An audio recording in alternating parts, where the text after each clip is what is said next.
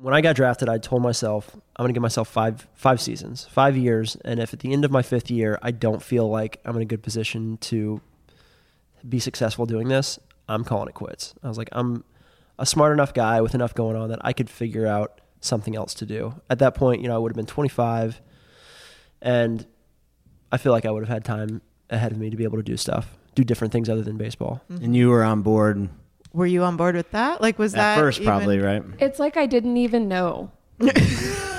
We had talked about it, but it was it, it really you kind of It lose really that. went like in one ear and out the other. Yeah.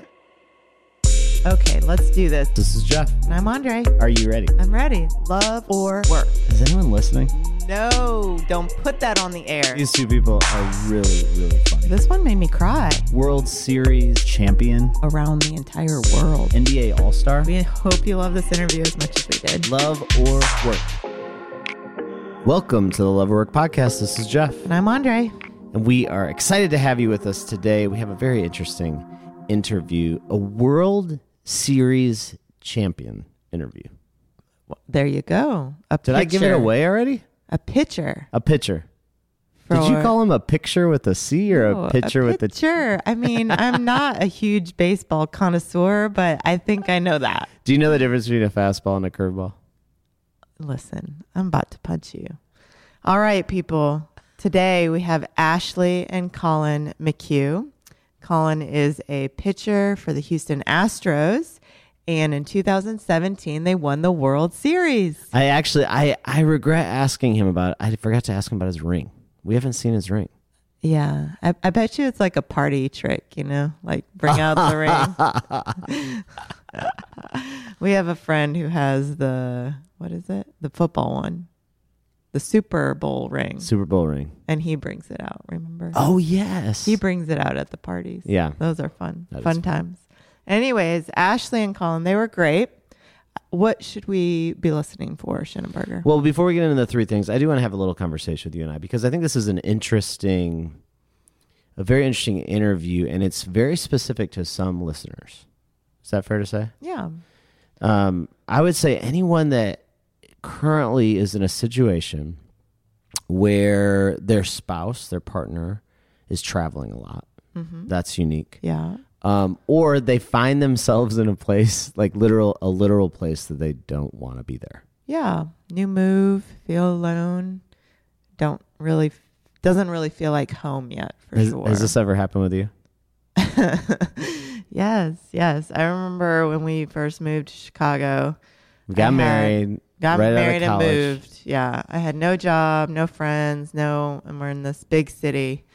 And I'd be alone in this like, what a 500 square foot apartment. And I was like, oh, like going crazy. So I could walk to the train station to the L and, um, I'd go walk and sit at the train station. And anytime anybody walked off, I'd try to make eye contact and I'd wave and I'd, hi, hi, like, please talk to me. Let's be friends. And um, I'd sit there just to like, Did you make any friends doing that? it was always the old, old men. They were great.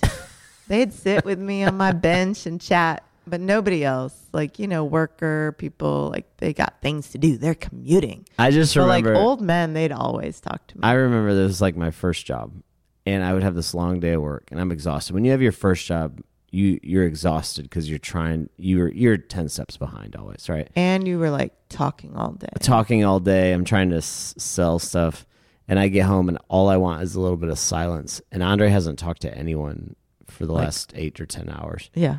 and she's like Besides like, my "Hey, old man." how was your day? This, that, the other thing, and that, that and this, and that, and that." And I'm like, I, Just I- stop talking. just stop. I just need, I just need a minute. I know, but let me tell you, I met this guy um, while sitting next to the train. I was like, "You're sit, are you okay? Like you're just sitting watching the train?" Yes. hey, you do what you got to do. So this is definitely for people who uh, spouse travels, feel alone, feel not at home. Even for, um, I mean, mothers. So like she, she's essentially feels often like a single mom, um, with you know her husband being gone. The season is Valentine's Day to Halloween. Right. So the f- three things I wanted to share to listen uh, listen for today are uh, is really related to that. They have 162 games. Yeah. And baseball's so long.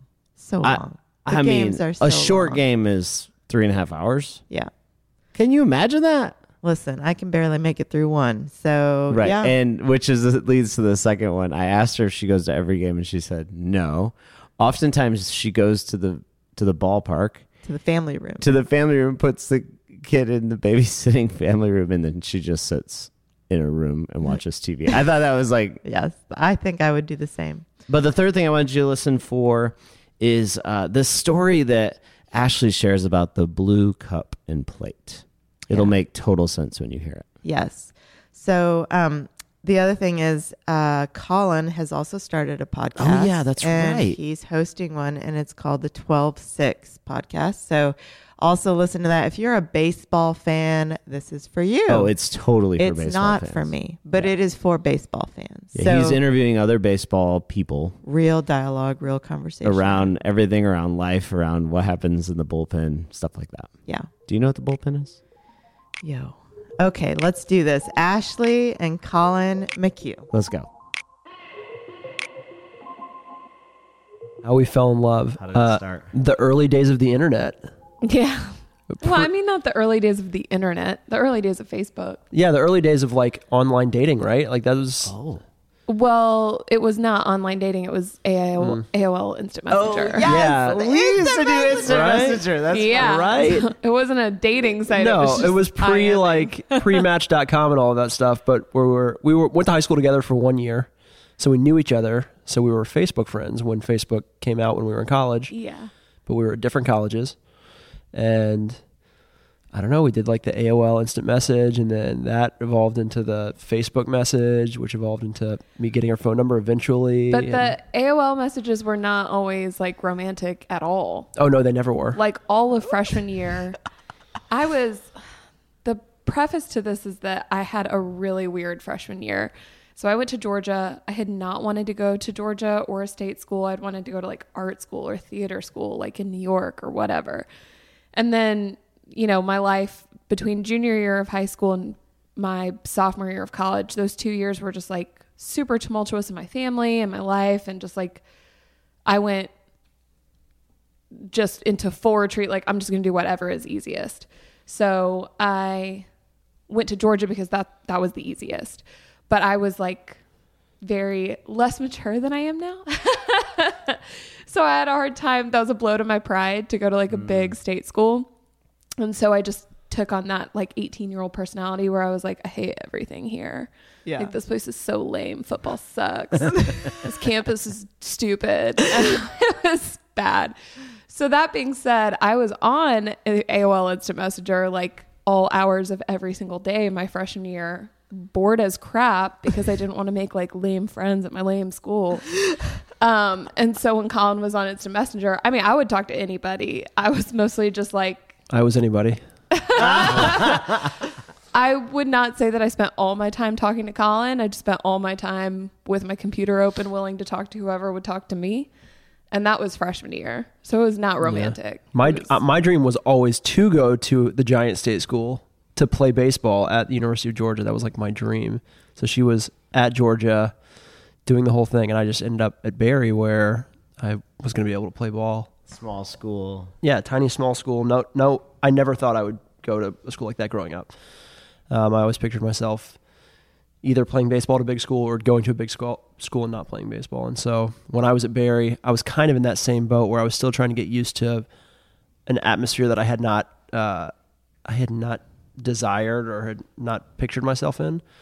Um, so I too was on Instant Messenger a lot on the hour the hours that I was not uh, playing baseball. yeah, less than me because you had stuff to do. yeah. I, in my defense, I was an art major and you have to start right away. And so I had stuff to do, but I was always in my room. So Yeah. I'd have to like work on projects for my sculpture class or whatever, but I could always be like there with my laptop open, music on, instant messenger open, just in case. So you're Yeah. messaging. So and how at some did this it turn transitions, to right? yeah? How did it turn to love? Colin, I'll have to answer that because I do not know. yeah. So like I said, we knew each other a little bit beforehand. We weren't we went to high school together for one year. Um, so I knew of her kind of as the new girl, She was still kind of like that new girl I didn't really know. I knew she was really smart. Um, I knew she was really talented. Um, and that was about it. That was pretty much the extent. And I knew we had some mutual friends. Uh, so other than that, we just got to talking, and she had she was extremely honest, which was one thing I had never really encountered with a woman before, um, Or lots of people because or lots of are, like, people. yeah, star baseball player from private Christian school, and people were generally you get a very complimentary to you. curated version of every person. Yeah, um, in that Mm.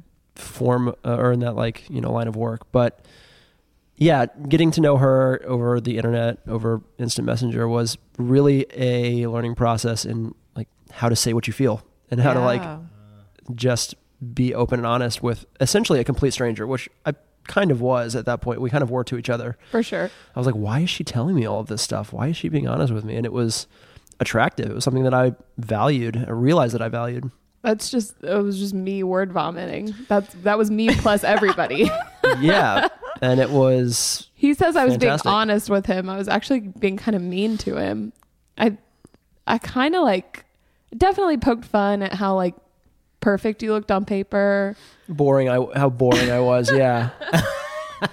I yeah, I was. It was a very my schedules. Everything was like laid out for me, and baseball and school, and you know the family with the four kids and the dad who was a pastor and doing all the things. And, And then you from the like, outside, eclectic artist. Correct. Yeah. Yeah. All this over from here. the outside, my life looked pretty like middle of the road. straight and narrow. Yeah, straight and narrow. And it never felt that 100% that way to me. And so it, would, it was frustrating when other people would put that that on me like, oh, well, your life's so great. And then she was, came into the picture saying, you know, that doesn't have to be the case. You know, hmm. just because you look like this from the outside doesn't mean we can all have problems and we can all have issues. And I was like, this is great. I want to see this girl in real life. So I got her number and asked her out on a date. So when you were in like the physical person space together Yeah. on a date, did it Oh. was it like instant connection? It was the most it was the most extra first date of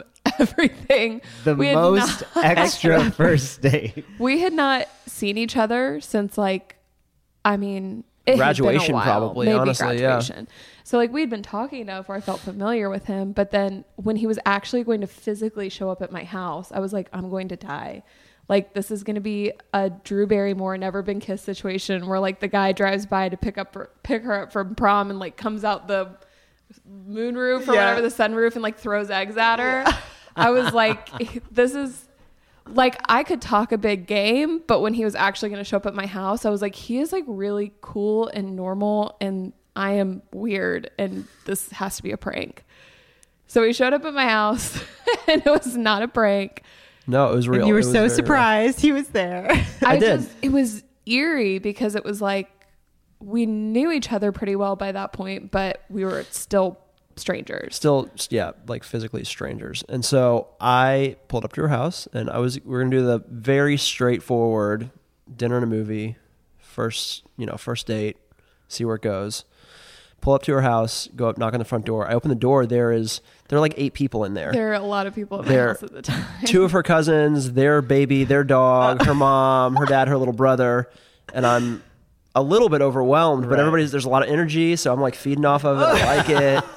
This is my Persian family too. Yeah. So it's like you open the door and it's like my two cousins that are Iranian and like the dog and the kids and my mom is a lot of like Energy. energy, Yeah. just like a very I was feeling it. I was feeling the vibe. Yeah. where he was from kind of Yeah. energy. So we went on our first date, and uh, I think it went well. Like I thought it went well the whole time. Ashley will tell you she was really nervous. I think that we were at dinner and I told you that I was going to throw up in my salad. You did. I said that out loud. I said it you out said that out loud too. And there's the honesty part again. yeah, which was endearing. It was extremely. extremely I will endearing. never forget after dinner when we were leaving to go back out to the car before the movie. You asked me if you had anything in your teeth. I did. And for some reason, I was like, uh, we're going to be okay. yeah. Like, That's he at awesome. least asked me if he had anything in his teeth. Did you did you I was guys very kiss that disarming. night? We did. Yeah. Wow.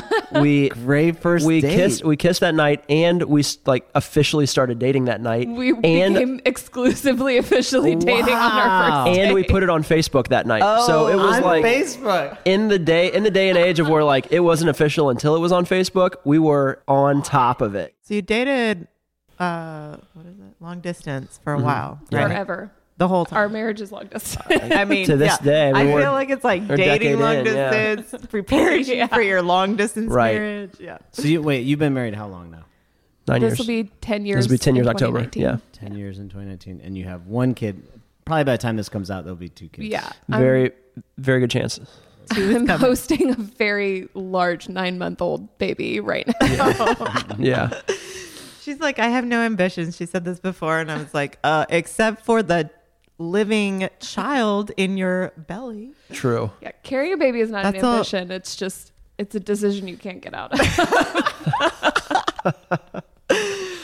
And okay, so you guys have had these different seasons in life. Mm-hmm. Is that fair to say? Like Li- our lives have gone through seasons. It is seasons is a good way of putting it. It's funny Both because figuratively and literally. the way that our first date went at like warp speed, I feel like our entire relationship has been going at warp speed. Mm-hmm. It feels like we've lived decades and decades into the dynamics of marriage and are just now going to hit 10 years. Yeah. But it feels like we've done that five times over. explain that a So little bit. yeah, so you got married young, Well, right? I, mean even before that, I remember three months into our dating relationship, I knew this is the person I want to marry. Hmm. I was like, I'm in love with this person. I'm going to tell her, and this is the person I want to be with. And I think it's because I spent, well, A, we spent so much time talking. Like, we spent hours every day on the phone, which we both hate to do. So it's kind of an amazing thing that it actually happened that way. We got to know each other really, really well um, from that perspective. And yeah, everything else just kind of picked up speed and got like accelerated real quick. so when Um, you to- you told her that three months in, yeah, Probably. and how'd you feel about that? I yeah. mean, did we're sitting outside out? of we're sitting You're outside of Eddie's in. attic. Yeah, I remember. That's what I'm saying. Like ignorance is bliss. When you're 19, you're like, yeah, this is awesome. Mm-hmm. I didn't. By the time I made it to like 24, I was like, what were we thinking? Yeah. Yes, But it yeah. was such a delayed reaction. yeah, and we didn't get married quickly. We started dating at 19. We dated for three years. We got married when we were 22, which is still so incredibly young. super young, Yeah. but But it wasn't fast. Just Like, finished college, dating yeah. But right out of college, Yeah. yeah, I had started playing pro ball um, the year before, so I was in my second year of pro ball.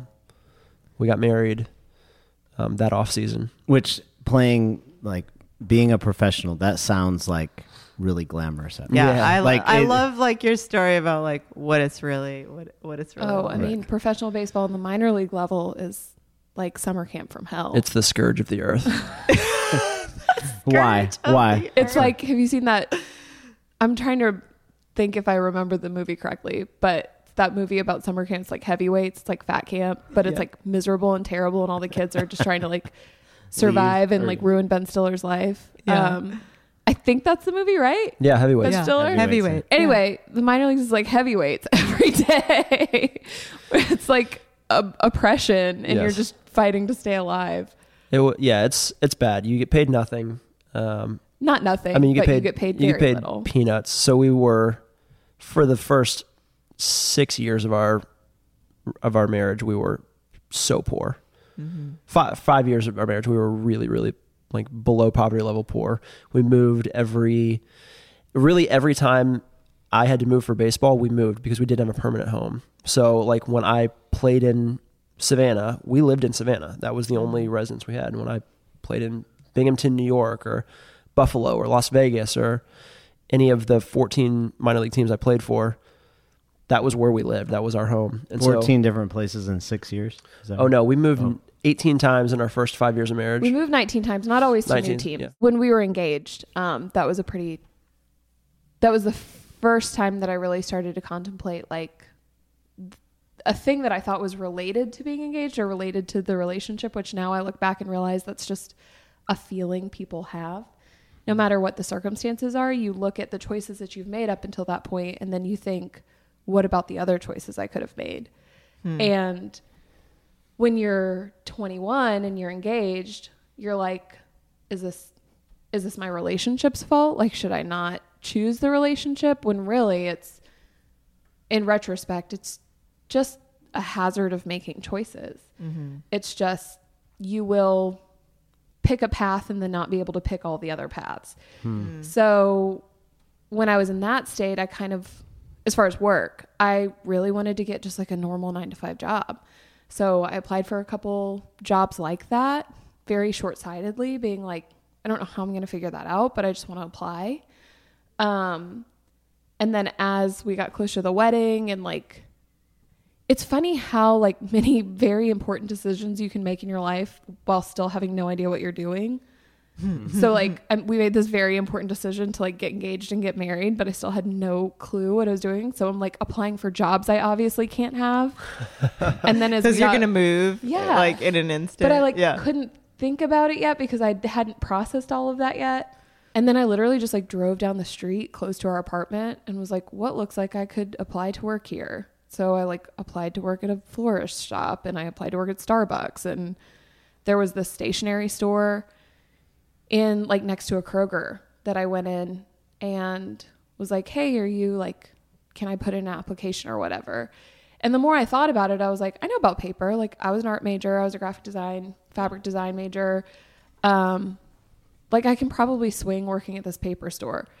And not this is so me, but I started working there and then by the time we had to leave and move, I was like, I don't want to leave. I love this paper you, store. you really loved it. And she was kind of I running it too. Working. I love working. Yeah. And a little bit the consistency was part of it, maybe. I just, uh, it does not matter where you put me. I will love it. like ask a lot of questions, like, why is this here? Why why have you been doing it this way? Like, uh, there's so many specific things I remember from that job that I would just find something in a cabinet and pull it out and be like, why don't we use this? And they'd be like, oh, well, it was broken. And by the end of the week, I'd have fixed it and bought replacement things for all the things. And then I'd be like training everybody how to use it. I'd be like, this is going to be better. so, this is the story of Ashley's work life. I mean, it really is. And she won't say this, but she she was she carried us. Like she carried us as a couple for the 5 years that we spent in the minor leagues because I was doing this one very specific thing that took up all of my time, put us on a very specific schedule in very specific locations, uh, and was just completely unforgiving in a lot of ways. And she and her her talent, her work ethic, and her desire, like she said, her desire to work, she was able to weave. I don't know what eight, nine different jobs into that time period to be able to keep us afloat. I don't. I mean, depends on what you call a job. Like they're all they were all jobs, and none of them were real jobs. It was I was like the queen of the side But, um, hustle. The side hustle that I mean, managed that's to make side money, hustle. yeah. yeah, and you So made it many side work. hustles. Yeah, I was also raised by like an immigrant mother, For sure. So like that was in me. I didn't even think it was weird, or like I think that was a huge part of it because I never. I complained of my fair share about like baseball and moving, and I kind of thought baseball was stupid in general, and I thought that this was like a pipe dream, I didn't understand why we were wasting our time with it. Those were fun conversations.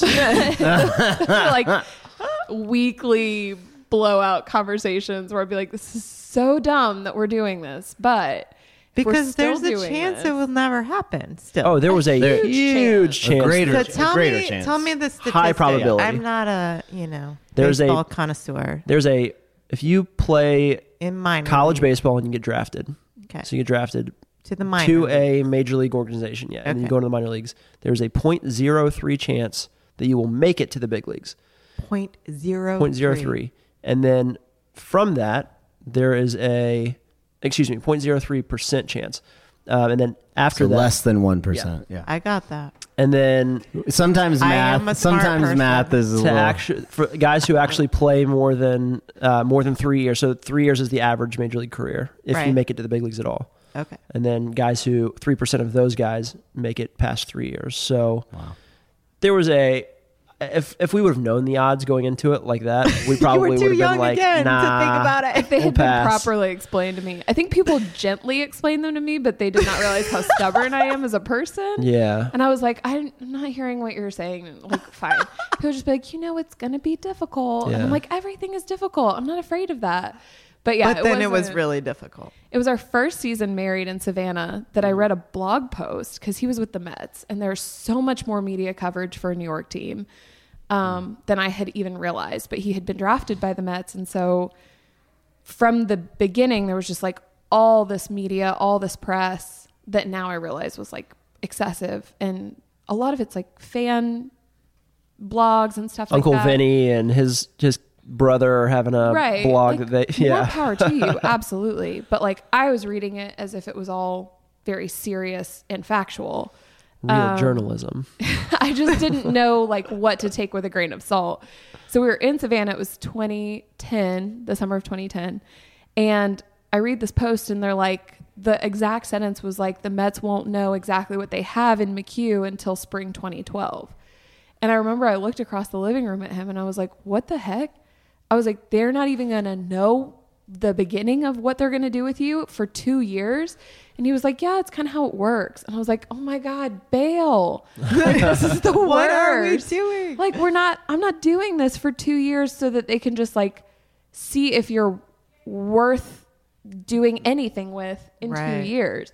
And that was the first time it like really hit me, where I hmm. was like, this is I when we got married, I sincerely thought we will do this for a season. It'll get it out of his system, and then we'll just like move on. So how do you deal with those expectations that you have when you start and then it just getting blown out and not being anything than what you thought? How did you I mean, is it just battling it out? What I mean, what did I gave you all- myself five years. When I got drafted, I told myself I'm going to give myself five five seasons, five years, and if at the end of my fifth year I don't feel like I'm in a good position to be successful doing this, I'm calling it quits. I was like, I'm a smart enough guy with enough going on that I could figure out something else to do. At that point, you know, I would have been 25, and I feel like I would have had time ahead of me to be able to do stuff, do different things other than baseball. And you were on board Were you on board with that? Like was at that first, even- probably, right? It's like I didn't even know. We had talked about it, but it was it, it really you kind of lose really that. went like in one ear and out the other. Right. Yeah. Okay. so wait. Because You it- lose it, yeah. I didn't. First of all, I didn't know how bad it would be. So when hmm. it was very bad, I was like, "Oh, maybe you do this for five years if it's like a normal job, but this is torture." Like, we were the only married couple for the first four seasons we played. yeah, I mean, on any of the teams I we were played the on. only married Wow. people for a while. So the guys who weren't married didn't care. Like, what was the difference for them? I mean, yeah, it stinks to like miss stuff. You don't get days off to go to your friends' weddings or whatever. But for the most part, they were making enough money to take care of themselves, and there wasn't Right. the stress of like an additional person. We always had Um, roommates. We always had single guy roommates. Yeah, we were married and then immediately started living with roommates. So that was like a stress on our relationship for a couple, like various reasons. yeah. Um, and then also other guys go in with bigger signing bonuses or more um, guidance, clarity, advisement. Colin didn't have an agent. Um, so we didn't really have anybody like talking in our ears, like, hey, here's what to expect. helping you navigate. Um, yeah. yeah. no help navigating and no help mm, financially. I mean, he had gotten a signing bonus, but some people get like million dollar signing bonuses and then they have that reserve to pull from when they're not getting paid in the minor leagues. For us, he got his signing bonus that we like immediately spent, or he immediately spent on like my engagement ring and a car. Um, because A he Honda needed car. Accord. Yeah, not a fancy Yeah, he's car. like, Like, wait a, a minute, a let Honda me Accord. clarify. Yeah. He needed a car. Um, So was there some point at like you said five years? Like, at f- was there a moment where you're like, I think, I think I'm gonna, I make think it we're to the next done, level, or- Oh, it was or, literally or, or done. done, yeah, Yeah. It was like simultaneous when we Yeah. ran out of money and he got called up. It was the crazy. It was weird. Was it Kismet? You always say that, where I the universe kind of comes together uh, in this way. It was strangely perfect timing. Where at the end of my fifth year, I got called up to the big leagues, and that was and we had like a hundred dollars. it. Was the yeah? We had no money. We were living in Buffalo, New York. Uh, we were probably on the verge of like marital disaster, and we were just not like. I didn't. I didn't feel like I was functioning very well as a human being. I was like, I'm just spitting my tires basically. And when I finally realized, like, oh, there's, I might get called up here, um, everything started to come into focus. Like, oh, it has been five years. This is the end of the road. And if this doesn't work out, like, I'm done. I'm out. And I always tell people every every year in, in the minor leagues, every baseball player probably contemplates retirement three to five times because it's just it's just a grind. And when you're in the middle of it, you say to yourself, why am I doing this? What is the point? And so you think about it, and then usually you have some sort of you have a good game, or you've got like something that Yeah. always brings you back. You're like, boosts no, I can do it. I can do Yeah. it. Um, But so you get you get you know the infamous phrase I get called yeah, up. called right? up. Yeah. And What is that the like? yeah, like the week you get there, all of a sudden you get paid more, right? Or like how does the, that work? The day you get so I mean, the Yeah. after your first call up to the big leagues, it is never the same. Even if you go back the very next day, which is what ended up happening, Mm-hmm. they can never pay you the same thing they were paying you before you get called up. right. That's this rule. So it is yeah, you move to a different echelon. it is definitely like a big tension release. Like you do not have to worry about I mean, there were points at which I was like not buying shampoo or deodorant because there was like no money for that. If my business grew over the course of that time, it's because I spent so much time by myself. It was out of necessity. Yeah. So I legit would That's just sit at Starbucks by myself from like 9 a.m. to 9 p.m. and just like be in front of my laptop and work on my business, quote unquote, Mm. which I had plenty of time to do because there was nobody to hang out with. Um, and then the only friends you make in those towns when you live there are other people on the baseball team. So when the baseball team leaves, everybody you know in that city leaves. is gone. Yeah. Um, and you're not living in a place like, I mean, Lord, if we had played for the Braves and you're in AAA with the Gwinnett Braves, then you're like 15 minutes from your mom or something. But we were with the Mets, so we were like in all these small towns in the Northeast. I did not know a soul. There are not many people to get to know. I al- I always felt disconnected when I'm on the road and when I, when we were gone. And then for her, like you were saying, for her to be basically tagging along, which I always felt like I always felt bad about because like I'm tagging her along on this trip that isn't even a good one. It's not even a good hmm. Yeah, trip. we're going to Erie, Pennsylvania. yeah, Yeah. Want to come? yeah. And so it was a it How felt did you like guys? a train wreck. How did you get through that season? I honestly told, Put your head down. Yeah. And go. I mean, f- I found some things that occupied me, aka like my business. Um, and I mean, I think I told somebody at one point when we lived in Binghamton the second season, I like went to the grocery store or something and I bought like a plant, like a $6 plant, and I planted it in the yard in the backyard of the house that we were renting. I was like, I have to be here to take care of this plant. That's why I live here. Like, it had I had to have at least some purpose for like even existing in this space. And I was like, the plant, if I leave, the plant will die. So that's why I live here. So if if you were talking with someone that is listening right now that is in a similar situation, so they had to move someplace to be with their spouse, a place they never dreamt to be in life, uh, but they're there, and that's you know that's where they're at now. What advice would you give to them?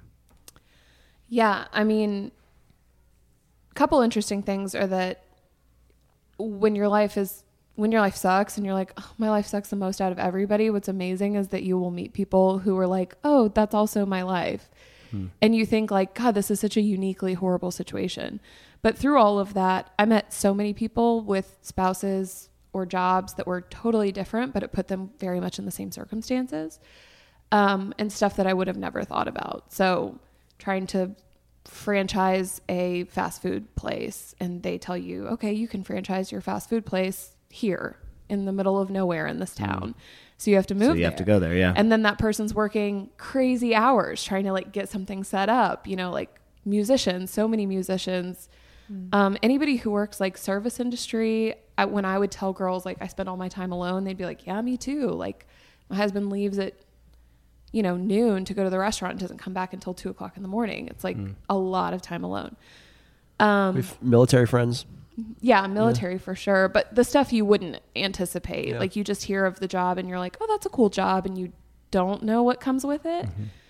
Um, and I think I just really learned, especially through all the moving, was that there was some stuff like you cannot, we had no money, but I could not obsess over not getting things that just would make me feel at home.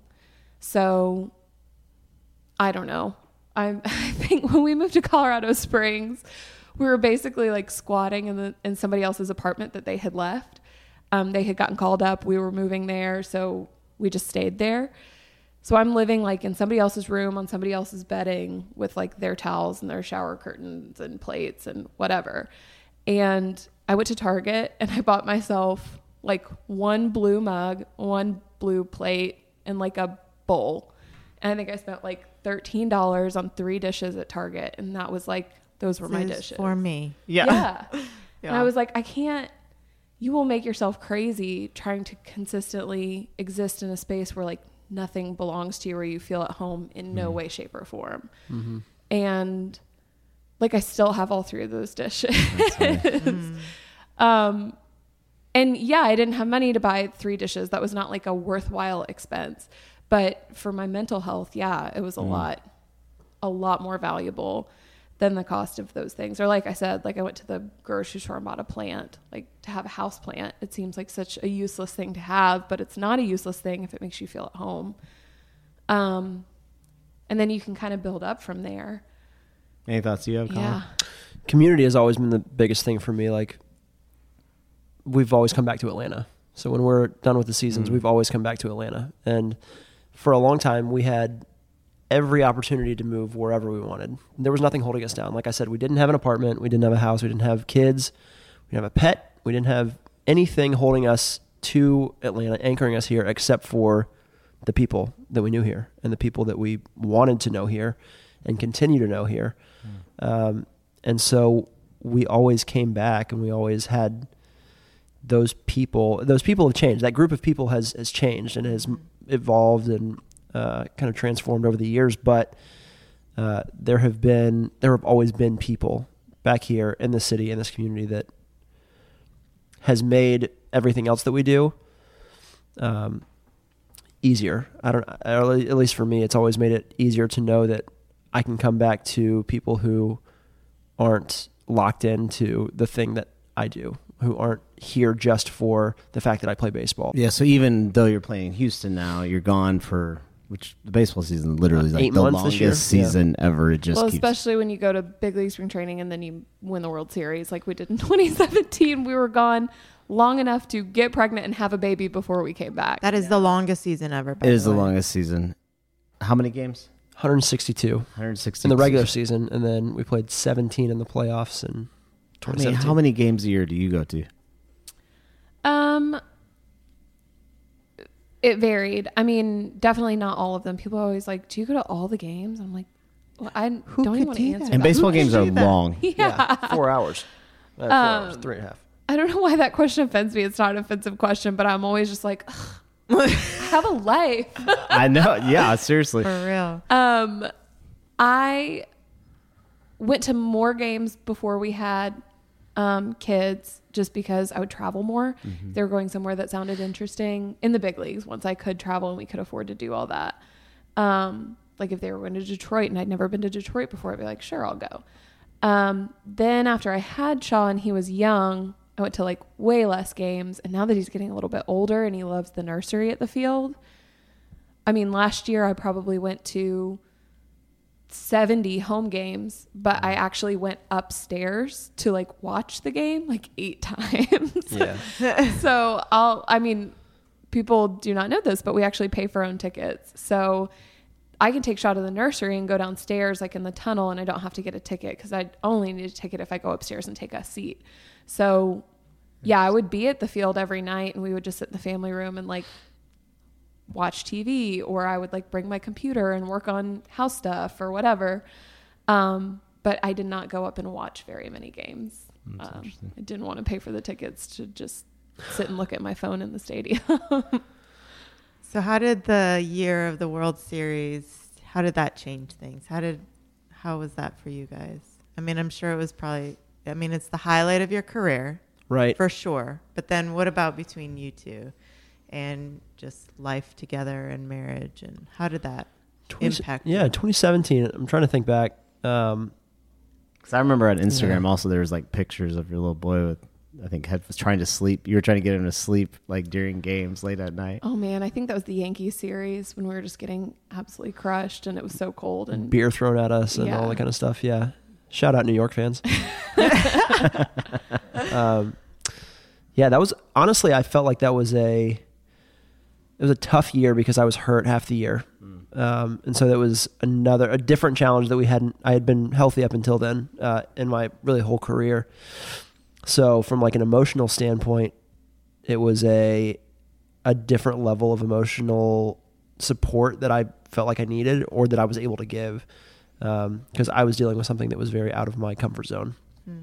And so to be able to finish up that season healthy and then be able to contribute, you know, going down and all the way through the playoffs, uh, it didn't seem very real as it was happening. I don't know if it felt like that to you, but for me, it was like we'd already played 162 games. It was like game 178, and I was thinking, okay, this is game seven of the World Series. I have to like remind myself there are no more games after this, so remember to enjoy it. Um, and there's so many moving parts and so many things going on around you, and everybody else has so many expectations of what it should be like or what they think it will be like. That for me, I started to kind of feel bad that I wasn't getting as excited about it. It Yeah, more, that yeah. I, I should be enjoying this more. It's like any experience in life that has a lot of hype attached to it. When you're actually experiencing it, you feel extremely stressed out, hmm. judgmental towards yourself for like, am I doing it the way that I always thought I would? Or am I appreciating it as much as everybody tells me I should be? Um, And I told somebody at the end of the playoffs, then I was like, it was like somebody put you in like an aluminum can full of pennies and just like never stop shaking it for a month. Like it's so much travel. Baseball is a pretty chill sport. You know, like you go, it's relatively quiet in the stadium. People cheer when something happens, but during the playoffs, It's loud. it's like a football game. Yeah. It's like screaming all the time, and people are like, energy is really high, but it's not once a week, it's every single night. So, hmm. you know, we'd had those three games in the ALCS in New York, which is just like the highest volume, highest level of like emotion from all the fans, three days in a row. And then you get on a plane in the middle of the night. You wake up at four o'clock in the morning to like wheels touching down on the runway. It's just like everything is extremely jarring We had, about the we whole had thing Kids with us, or like we had, yeah, we had everybody's kids Shaw, on the team We're kids. traveling along. So at two o'clock in the morning, there's like a dozen kids screaming on the airplane. it's just, and there Doesn't were parts that of sound it. glamorous, y'all? exactly what you all expected. Yeah. There are so many parts of it that are so incredible, but it's one of those things that the second it was over, I was like, wow, that was awesome. And while it was happening, I was like, I'm going to die. yeah. Now, you guys doing this, you've been playing baseball for how many years now? This is my 11th season. Eleventh season. Yeah. Um, you have had, I, I know that you guys have had to figure out what you need as a couple in the midst of the off season and during the season. One of the things I've heard you guys talk about is the 10, I think you call it 10 day rule or something. Is that? Well, it was a it was originally a three week rule. yeah, three three weeks in the minor leagues. Yeah, in the minor leagues, we would we made a decision that we could not be apart from each other for more than three weeks, or else we would decide we never needed to see each other again. Yep. Yep. Mm.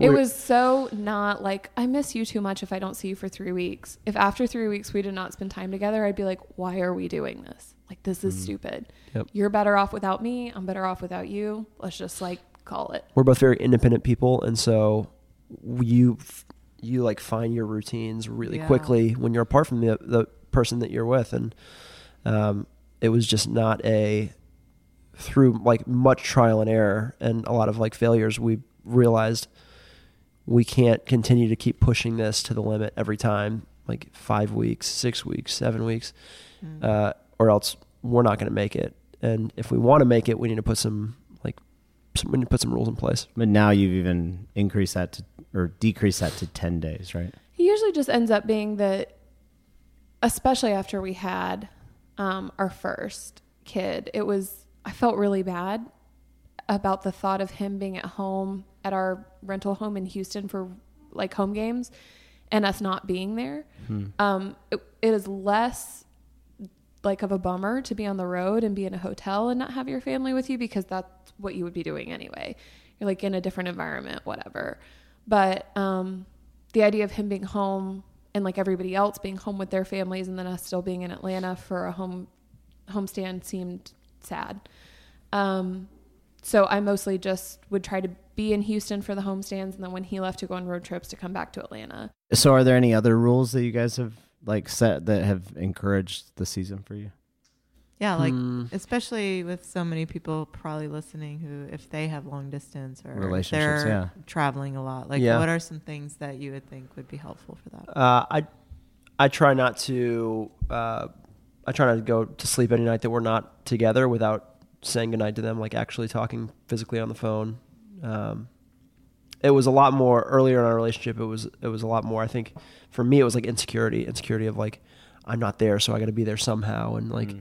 I have to put my stamp at the end of the night and say like say goodnight and say I love you and do all these things. You're still married to me. Yeah, I had to like remind my yeah, like remind myself that like, this is I'm I'm doing this and this is like my responsibility and uh, it's kind of evolved from there into yeah obviously I, I want to hear her voice at the end of the night and I want to talk to my kid at the end of the night even when we're not together and not on uh, I'm on the road or she's back home in Atlanta or wherever whatever the case may be.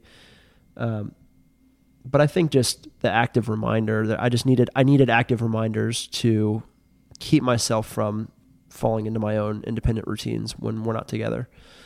Because baseball or whatever job you have, it it tends to do that to you. It tends to steal your focus and steal your uh, your passion and all this kind of stuff. And when you have other people who are counting on you to show up emotionally and show up relationally and, and physically, you've you've got to be there. You got to you got to remind yourself somehow. I would set reminders on my phone. I still set reminders on my phone to if like I'm gone, I was like call Ashley this day, call my mom this day, call my dad this day or else I get so wrapped up and I'll I'll forget about it. Yeah, for me, I think it's less like less hard and fast rules and more just, um, especially being the female component of this relationship, more expectations that I let myself have and permission that I give myself to like have demands of him as a partner. I think it's really easy to want to like give an inch everywhere that you can and to be like, well, he's busy. Well, he's tired, or like that'll be a pain for him. Um, and I think we've done a good job delegating. All right, the last question that we have to ask everybody: We ask everybody, Ooh. Is it possible and you might disagree with each other. to change the world, stay in love, and raise a healthy family? I believe it is. I believe it is for two reasons. Number one, um, I have always said, and I will stick by this, I could not be doing what I'm doing now without them. So on my own, uh, it would have been very difficult for, and I believe impossible for me to, and not that baseball is changing the world. Under no circumstances is baseball changing the world. It's fun, but that's there are limits to it. Um, but it's my passion and it is what I uh, what I've loved doing for a long, long time. But they resource me to be able to do that. They open doors like for me emotionally and have taught me things that I use every day on the baseball field to be a better yeah, a better player, a better performer. And so yeah, not only is it possible, I think it's impossible the opposite way for me. Uh, for me, I'm. I don't know. Like, and I feel really good just being able to say, like, I have no idea. I think that.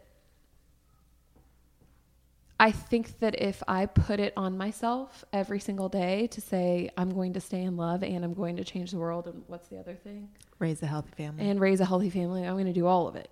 Then um, I would just turn that into like a a cage for mm. myself of mm. expectations and like mm-hmm. I think that you can absolutely do all of those things. I don't know if you can do them all at the same time.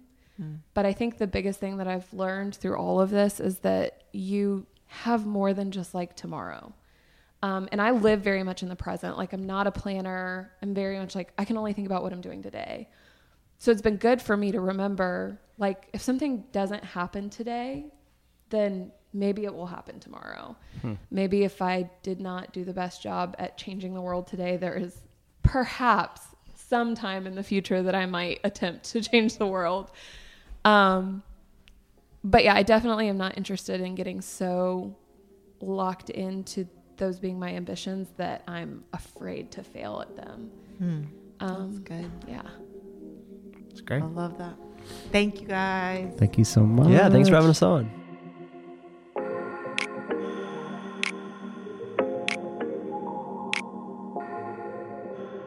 And now it's time for the breakdown. We are back. Wow. World Series champions.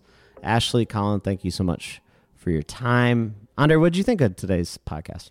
Yeah, I mean, you know, like we kind of set up in the beginning, it's definitely for non-traditional families in a sense where there's a lot of traveling or a lot and you could sense that with them that they have a lot of away time from each other you know most of their even talking about their dating is so funny it's been long distance it's like like let's prepare you for your future that they didn't even know was going to happen you know that's right. um, so I, I thought that was interesting. But um, yeah, their 10 day rule was really good. I think, you know, she's talked before of like after 10 days, if you're if you're living your individual life like apart from each other, it just could go on forever. Like you could literally just You you quickly become independent, right? yeah, and you just move on and don't uh yeah, engage each other again and and that's for them they feel like that's the beginning to the end, you know, um of just a se- separate lives. And it's so easy to do when you're apart for so much, you know, so much of your marriage. Yeah, so it, it is interesting to have this conversation with your partner, though. Cuz I think it's different for everybody. It's different for The everybody. time, the amount it's of time. different for everybody. Like you and I, oh no, there's not a 10 day rule. we were gone for ten days one time. I was gone, yeah. Yes, and it was it, it was hard. It was hard, but you and I usually like for just normal travel, it's like four days. Yeah, maybe. four or five. I mean, we can't. But we, that's us. We need to because be we- physically together. But this is a really different. good question to, go on a go on a date with your partner and ask you. Okay, what's the rule we have? especially if it's a frequent traveler. Frequent travel. Yeah. Now there's there's scenarios that happen. Somebody goes to Africa. Someone or or Which goes out what- of the country. Those are Right. going to be some longer term things. But in general, what is the rule that we need to have in travel for work? Yeah, And sometimes that can also change. Like when there's kids, I remember when we started having kids. At the end, of, my trips were I longer. used to be fine. You could go for like seven to ten days, and it would be like no thing for me. I feel like now With it's like free kids, there's and like- now I'm like with the child. It's like, oh no, you don't. well, now that our kids are getting older, it's not as bad. But y- you used to be like um, 24 hours. How about 18 hours? like, could you get the earlier flight back? Like- Overnight. which was fair. I mean, it was, it was Oh, fair because it's, so hard in that when they're season. little. It's really It's hard. so hard. Um, so it's an interesting, uh, really interesting conversation. Um, I I wrote down something that Ashley said, and I hope I got this right. It's funny how you make important decisions in life without knowing how to make important decisions. Yeah, I mean, it, we feel the same. We were so young. We were so I remember when we bought our house. We bought a house, and it was like, well, I don't know. And I remember one guy I went to breakfast with, Gabe, which we'll inter- uh, interview him at some point. He he was just like, Jeff, just do it. It'll be fine. And I was like, okay. And I went home and I was like, Gabe said we should just do it. It'll be We fine. should- Remember that? Gabe said we should buy the house, so I guess there we was should no buy the house. reason. I mean, it was like we were like, okay, I guess we're supposed to buy a house now. We we had no idea what we were doing. No, and I mean, it's like people told us that that was a good investment, but we're like, really? I don't know. Sure, Right. okay. Right. It was- Uh, like my number one criteria was like, does it have a yard? Because I really want a dog. That's all Mm. I care about. like, but who- that was your whole priority in life was the dog. But it's like the that's the decisions. We're we're making the biggest decision about buying a house, like one of a huge decision. And I was like, the yard matters. Right. The the yard. It really matters. Can I say one more thing about one takeaway that I had from them? Yeah. I thought was one thing that was really cool, like a life decision that they made or have continued to make, is even though they live in Houston, they have this home. They have a home in Atlanta. Yeah. They talk And a lot about that community. Yeah, and the community that goes with that. That they, I think, deeply they realize, given all the fragments of places they have to go constantly, Mhm. that there's one place they can call home. Yeah. and that home. It's not so much about the building; it's about the, the people. people. Yeah. and that community is really important to them. And I and knowing them, it's true. Yeah, and I mean, even when they are back, they're really present with everybody They they, really are. a part, you know, with community. It's not like, oh, we just come back to our Atlanta house. It's actually, you know, they are doing the parties at the get they are great the gatherings, hosts. Yeah, and, yeah. you know, they're hosting things, and um, and so I think it's it's so important, and they actually they really do live that idea of you know the importance of community they Mm. live that out and it's beautiful It's good. This is a good one. Thank you so much, Colin and Ashley. This has been another incredible, incredible time. First of all, incredible time for me to have with you. oh jeff Shinabarger, you're so sweet Yeah. And we'll see you next time on the Love or Work podcast.